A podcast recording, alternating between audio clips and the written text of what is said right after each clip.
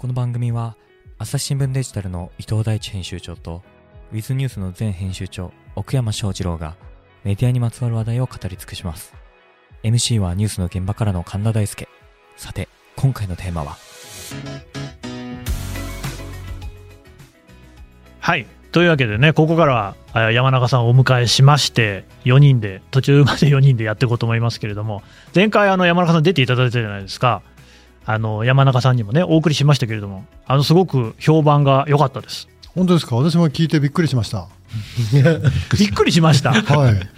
そうそう、地震、あの私のくしゃみとか、はい、ノイズをきれいにあの減らしていただいて、うん、あの編集の方大変だったんじゃないかと思うぐらいびっくりしました。あのくしゃみがあったからっていうことよりやっぱり話の内容が面白かったってことだと思いますよあのうちの妻もなんか聞いて、あら、あの喋り方が家と全然違うじゃんと言って喜んでおりましたなんで今は教科書あの家ではちなみにどんな風にお話なさってるんですか？もっとなんか無気力で自堕落に喋るので、あ、やってらんねえな本当に最近みたいなことを言うので、はい、でもこの間のポッドキャストは私が思いまするにみたいな感じで、あ、確かにね、はい、め, めっちゃ礼儀正しくて、はい、いい感じだそうだったです。なるほどね。そして今日はですね YouTube で見てくださってる方にはなんと映像もお届けするということで、動く山中さんが見られる、はい、これどうでしょう？いや別に踊るわけじゃないので大丈夫だと思ってます。踊ってもいいですよ。あ、そうですか、踊りません、はい、ちょいな、そういう流れではい、むちゃぶりで、あのせっかく山中さん来てもらってるんで、今日はですね、あの山中さんもともと天聖人語っていう朝日新聞の一面のね、あの下の方にあるコラム、もう名物コラムですね、これを執筆されていた、えっと、どれぐらいの期間にあるんですか？えっと直近去年の秋まで、えっと、ろくねんはん書かせてもらいまして、その前にはですね見習いとして、うん、あのえー、よんじゅっさいぐらいの時にも 2, 2年ぐらい書かせていただきました。大変面白かったです。見習いってみんなやるんですか？えっと、えー、週末ですね、本番本番というか本当の天聖人語の筆者の人に休みを取っていただくために、うん、えー、論説委員室の中で、まあ、比較的若手をですね、土曜日だけとか、あ、月いっぽんだけっていう形でこう、あの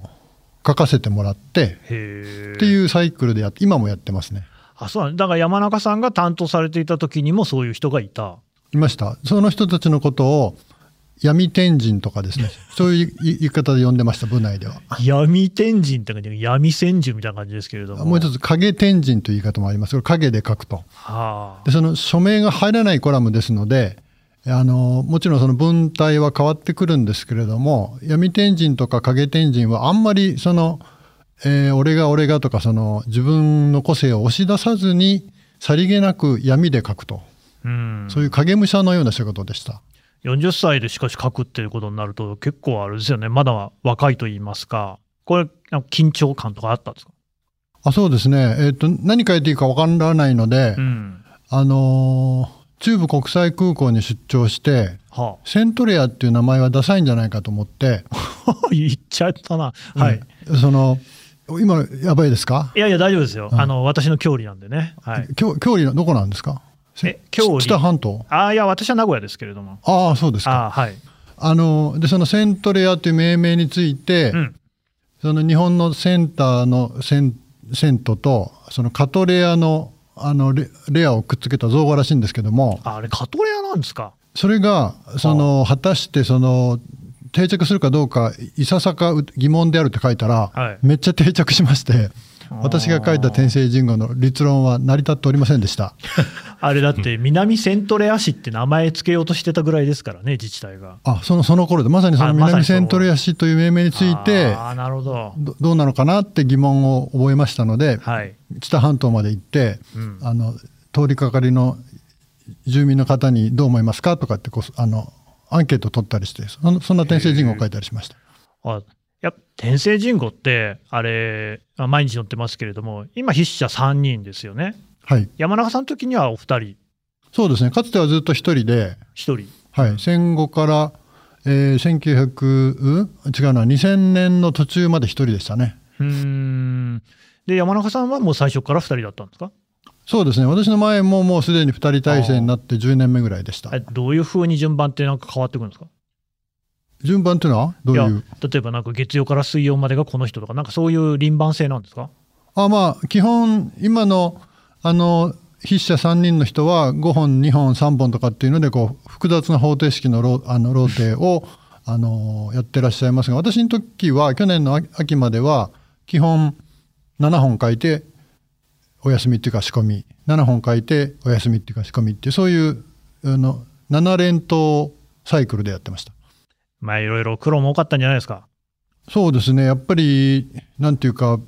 えー、ななほん書くとにキロぐらい痩せて、次のいっしゅうかんでまたにキロ戻すって、そういうそんな繰り返しでした。あの山中さんもともとそんなね痩せてらっしゃるようにお見受けしますけれども、にキロ減るって結構なもんですね。やっぱりなんか独特のなんていうか疲労感っていうかですね、こあの家に帰っていっぽん書いて家に帰って、あの眠りについてもなんとなく夢の中でまた原稿を遂行してしまって、うん、え午前さんじ頃に致命的な結果に気がついてガバッと起きたりとかそういうの、その繰り返しでした。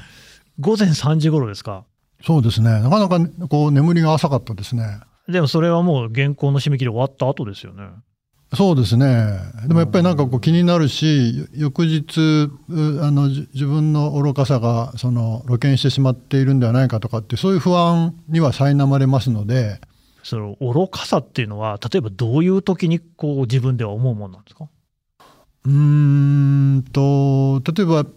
日経新聞の春秋、読売新聞の編集手帳、毎日新聞の余録、あるいはその地方紙の一面コラムも含めてかなり読んでおりますので、うん、同じニュースに関連した新聞一面コラムで自分の言語が拙いなと思うことが何度かありまして、うん、そういう時にやっぱりこうまあ、心が折れるっていうとちょっとあのあの言い過ぎですが、やっぱり自信はなくしてました。その繰り返しでした、ろくねんはん。うーん、結構そんなになんか精神的に追い詰められる感じだったんですかね？そうですね、あの一緒にろくねんはんあの書いた同僚の有田哲文さんの表現借りると、このろくねんはん吸ってる酸素が薄かったって言ってましたけど、本当に私も全く同じ実感で、はい、もう本当卒業した時にはあの明日から書かなくてもいいというふうに決まった時にはですね、本当に酸素の味が美味しかったです。すごくない？なんか今時それほどのこうなんていうか強度で記事原稿を書いてる人ってどれくらいいるんだろうね。コラムなな連投ってのはやばいっすね。あ岡山さん、ちょっとさいなくなる前になんか聞きたいことあったら聞いておきなよ。そうですね、僕、まあ、サムライトに行っていちねんぐらい経つんですけど、サムライトっていう会社があるんですね、まあ、今年じゅうねんめのざっくり アイティー ベンチャーみたいなところなんですけど、この新聞社から移ってすごく思ったのが、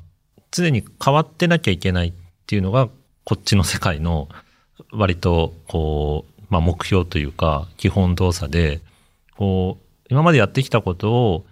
こう更新していく、あるいは捨てていくっていうのを常に会議で議論をしているような、えーまあ、組織 で, で一方で今の話聞いてると、まあ、面々と引き継がれて積み重ねられてきたものを、まあ、守っていく中で自分らしさをどう出すかみたいなところのこう挑戦もされてたのかなっていうふうに受け止めたんですが、なんかそのバランスというか、特にどの辺をその 守, 守るというか受け継ごうと思われたのかで、その中で自分らしさっていうのはどういうところで出そうとされてたのか、その辺ちょっと気になります。なるほど、あの署名がないコラムですので、その自分語りで延々こう貫くっていうのはちょっとこう違うかなというふうに、あのまず制約があるのと、それからその今の奥山さんのその長い積み重ねっていうか伝統っていうか、そっちの重圧がものすごくてですね、うん、えー、明治さんじゅうななねんに始まったコラムで、えー、ずっとつ、まあ、途中でタイトルが変わったりしたこともあったんですが、途中でですね、えー、新垣秀夫さんとかですね、えー何人かこう名物記者もその、その欄にリンクして語られる人が出てきてですね、で日本語のなんていうか見本みたいにしてこう語られる存在であったということは、もちろんその入社する前から認識していまして、そんなふうに私あんまり文章論でこう一冊本書くような力量はないので、そんな人たちがやってきたコラムを自分で書けるのかって、自分の表現でいいのかっていうふうに自信がないので、今奥山さんおっしゃったその自分らしさをどこまで出してどこでブレーキ踏むかってことと、そのまあ何て言いましょうか、その教科書に載ったりあの入試問題に、大学の入試問題にもかなり出るんですが、そこで恥ずかしくないものをどうやるかって、そのバランスに非常に苦しみました。その辺はこう続けてる中で、なんとなくの型が見えてくるようなものなのか、ど、どんなもんなんですかね。うーん、型っていうとどんなイメージですか？これぐらいだったらちょっとチャレンジしてもいいのかな。ここまでやっちゃうとやっぱり怒られちゃったなとか、なんかそういうのがあったりするんですか？あ、あの、えっと、初期の頃、ものすごいお手紙とかメールで、あの、お, しお叱りというかご指摘というかご指導の手紙などをいっぱいいただいたんですが、その中にはですね、あの自分は元高校の国語の教師であると、で今朝載っている天聖人群で非常に失望したと。なぜかというと、えー、文末がすべて何とかしたっていう過去形で書いてあって、何らその日本語のそのエッセイとか随筆とかコラムとして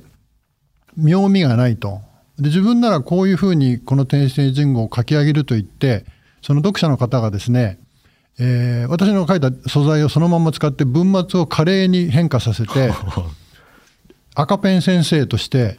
あの手紙をいただきました。で自分がその変えたところにはピンクの蛍光ペンが引いてありまして、今日持ってくるの忘れたんですけども、もうそれぐらいやっぱりこう読んでくださる方の期待が高いので、これは恐ろしい欄を担当してしまったなと思って、あの、あの、おじけづきました。え、それってもう正直、そのなんか余計なことを言ってくれるなとか、そういう気持ちにはなんないんですか？いや、なんか一件だけだったらそうかもしれませんけど、ものすごい数いただくんです、そのお叱りといいますか。例えばですね、はい、あの、いち行じゅうはち文字っていうのが、あの、今も天聖人語の決まりなんですけれども、それを、えー、締め切りに追われて、うかつにも禁則処理を発生させてしまって、禁則処理というと、えっと、丸とか、あ、鍵括弧、句読点とかがその文末に来ると、自動的に、えー、それを修正する処理が、あの、うんうん、ワープロでは起こってしまうんですね。あの、ありがたいんですけれども。開業しちゃうっていう感じですね。勝手に開業されてしまいますね。はい、で、で、普通の記事、雑報であれば、それでも何ら問題ないんですけれども、あの天聖人語の場合、ありがたいことに書き写しノートというものがごひゃくまんぶももう累計で売れていて、うん、かなりの数のあのあのかなりの人数の方が実際に書き写してらっしゃるんですね。その方たちにとっては当然じゅうはち文字ですっきり書き写したいのに、ある時ある行だけじゅうなな文字というのは非常にこう耐え難い落胆感があるみたいで。ほうえー、とその禁則をしないようにすごいあのデスクともども目配りするんですが、やっぱりやっちゃうことがありまして、最多でいちにちでろくじゅうにけんのお叱りを受けました。そんな来るんですか？皆さん本当に怒ってらっしゃって、書き写しさせておいて文字数を勝手に変えるなと、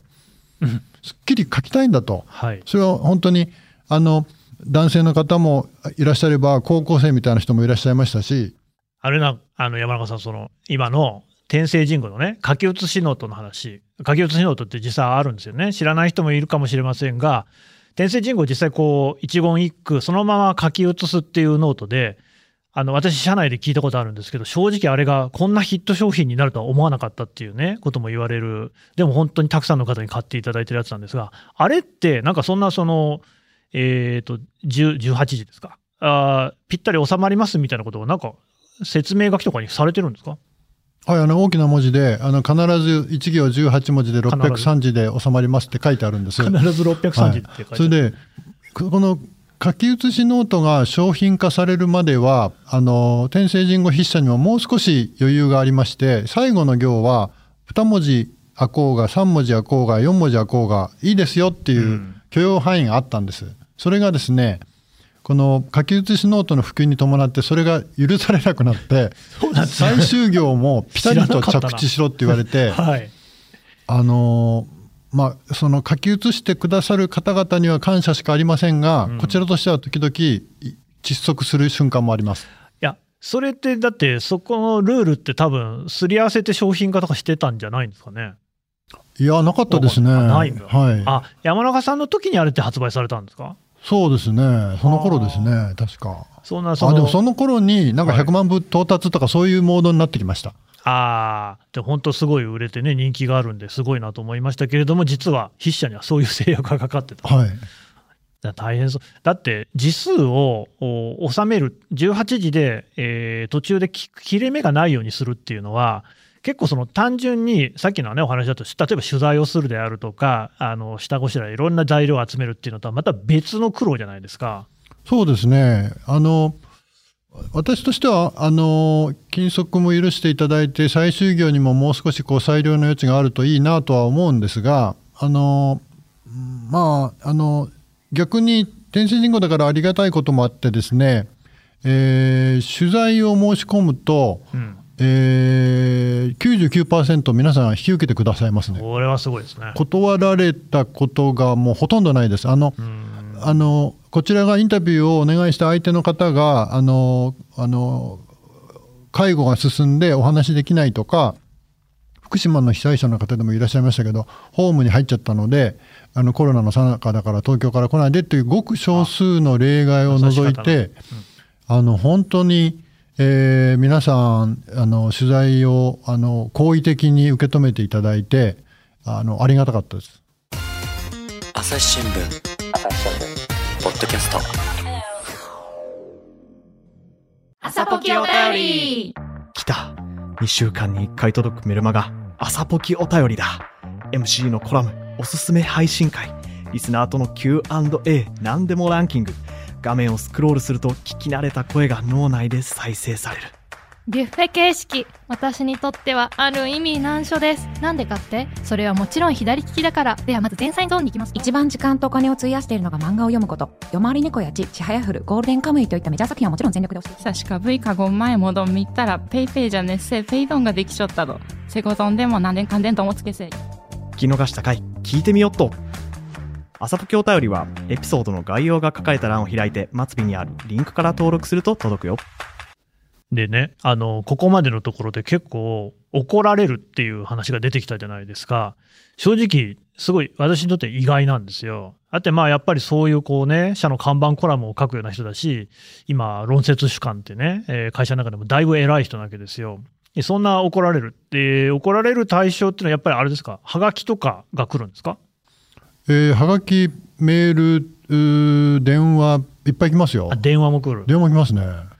すごい来ますよ。お叱りの方が多いんですか？うーん、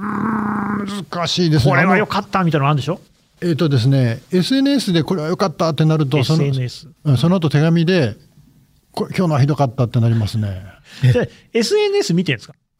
激見ますね。激見？はい。ツイッターですか？ほぼツイッター、もうめっちゃ気にしてます私。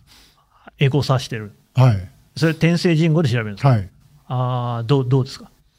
どうな、難しいな。先あの前にお世話になった先輩から酷評されてたりするとくじけますね。先輩って同じ会社だった人、はい、ということもありますし、まあ、全く見ず知らずの人から、はい、その昔の天聖人語は良かったって言われるパターンが多くて、それをなんとか変えられないかなとあがいてうまくいかなかったのはこのろくねんはんです。え、昔のっていうのは山中さんより前の方が良かったっていう意味合い？はい、あのなんていうか、一つのまあこう定番の批判として、はい、天聖人語に寄せられるのはですね、えー、自分がかつて読んだ数十年前の天聖人語は非常に良かった、勉強になった、意味があった。それに引き換え、昨今の天聖人語は得るところがないし、文章も拙いし、非常に悲しいと慨嘆するって、これは一つの、まあ、クリシエですね。うーん、よく聞くってことですね。はい。それはやっぱりこう辛いもんですか？そうですね、あのさっき先輩として名前を挙げた、えー、と新垣秀夫さんって、この人もあのしょうわにじゅうねんからお書きになった人ですし、えー、と深城純郎さんという人も有名ですし、はい、それから辰野和夫さんという方もあの名前があの轟いてますが、この、この、この方たちは皆さんその文章論を例えば岩波書店 の, あの赤の新書でお書きになったりするような方々で、この頃の天聖人語は良かった、それに引き換えっていうのがあの一つのえーと、うん、定例化してますね。で、山田さんね、見たり聞いたりしてどう思うんですか？えっと、あまりにあの昨今の天聖人口はひどい、昔は良かったっていうのが多いので、私もあの遅ればせながら研究しました。お何を研究読みました？中身を、はい、その、えー、新垣さんが書いた天聖人口もああの数百本読みましたし、うん、深白純郎さんが書いたものも読みました。それからあの作家の後藤昭二さんがそれこそ天人というタイトルで深白純郎さんのその生き様を、まあ、生き様っていうかその元気な頃亡くなる経緯をこうドキュメあの、えー、とノンフィクションでお書きになってるそんな本も読みました。それから辰野さんがお書きになった岩波の本も読みました。やっぱり思うのは、えー、とその時代は、えー、とネットフリックスもなくて、うん、インスタもなくてないでしょうね。なんて言うんでしょう、そのニュースが入ってくる流入量としてやっぱり新聞が大きかったので、うん、そこの一面に載ってることのなんていうかその威信といいますか信頼度といいますか新鮮度がもう今と全然違ったなと、うん、今はほとんどの人がニュースはもうただでどこにいても電車に乗ってても道歩いてても ライン 見てるだけでもやっぱこんな喋り方していいんですか？いいですよ。あの入ってきちゃうので、うん、その生のニュースに対する驚きがあのもうないと、その上ででも早く書かなければいけないという制約がこっちにあるので、昔の天聖人口は例えばどっかで水害があってもそのことを天聖人口で書くのは発生からみっかめだったりしました。でも今はそれはやってしまうとあのものすごくやっぱりお叱りを受けます。なんでそのみっかかんこんなね大災害であの命がなくなっているのにそののんびりした、まあ、暇ネタっていいますか その、そんな、ね、はいはい、題材を取り上げるのかという形でもやっぱりお叱りを受けるので、そこは本当に、えー、今の時代の新聞コラムっていうのはかなりの制約があるんだなというふうに実感してました。伊藤さん今の聞いてどうですか？いや今のを聞いて思ったのは、じゃあ今の時代に必要な新聞コラムってどんな感じで考えられてますか？そうですね、あの必要に迫られてあの、えっと、アメリカとかドイツとかあウクライナとか中国の新聞もあの折々に見てますけど、一面にあんまり、えー、ニュースコラムをの載せてる国はないので、うん、逆に日本に行きますと、日本ではですねあのどこの都道府県でも出てる新聞でも一面にコラムやっぱり横長に出ていて、非常に日本固有のコラムになっているので、えー、と日本の中でこう存在価値が あ, あるというふうに思っていただくように書くのが至上命題だなと思ってます。なかなか難しいです。ど日本の中でっていうと、なんか例えばとりわけこういうところに腐心しているとかあるんですか？えっとえー、例えばですね、えー、いちねんかんで最も天聖人口筆者がこう苦しいのはですね、あのー、はちがつとかいちがつとか、あのー、通常国会が始まる日ではなくて、うん、えー、もうノーベルウィークなんです。ノーベルウィーク、ノーベル賞が発表されるじゅうがつのだいいっ週だいに週の、はい、現地で、えー、記者会見がされる時間が日本でだいたい夜のじゅうくじとか、ね、ノーベル文学賞に至ってはにじゅうじなんです。そうですね、で夜にじゅうじに例えば、え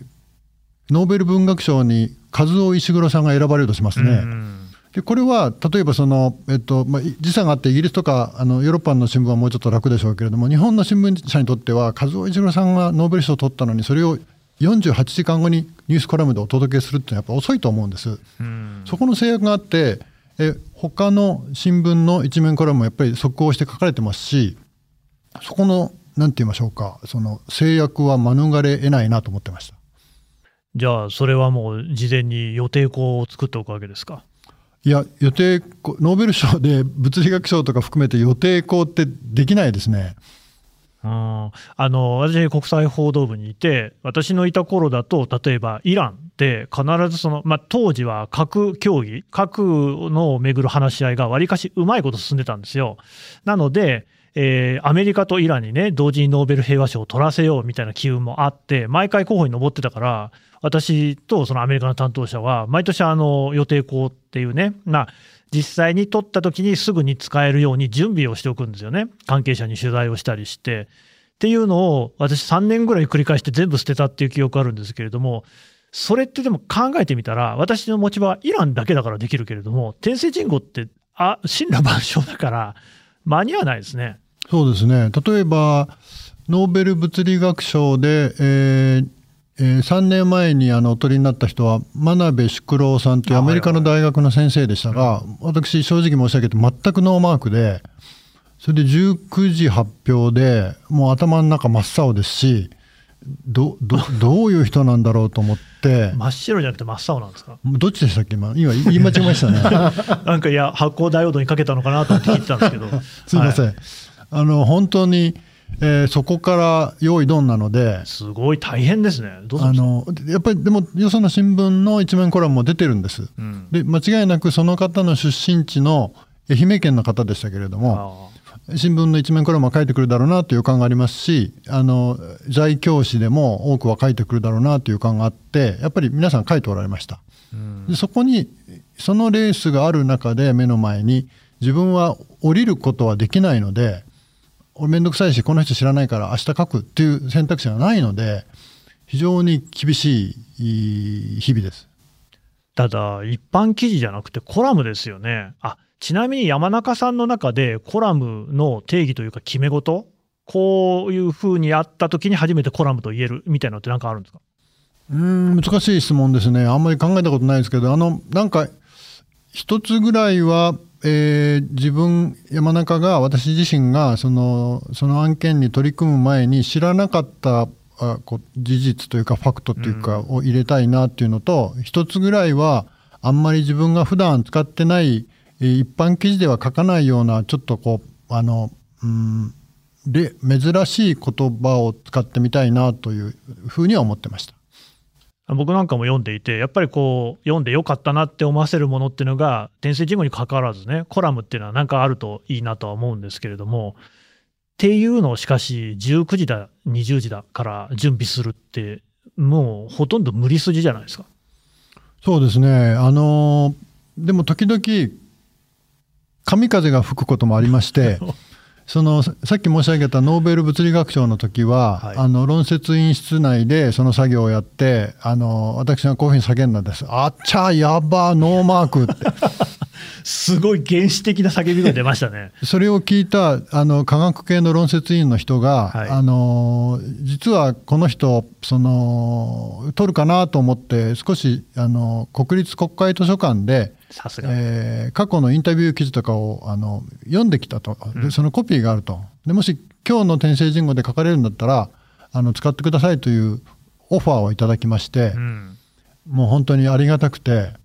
あのそれがなければ書きま、書けませんでしたけど、同僚の人に救われました。記者にとってはね、その自分の取ってきたネタ、図書館のものとはいえね、を人に差し出すと自分が明日書くものがなくなっちゃうかもしれないわけですけれども、それは出してくれたと。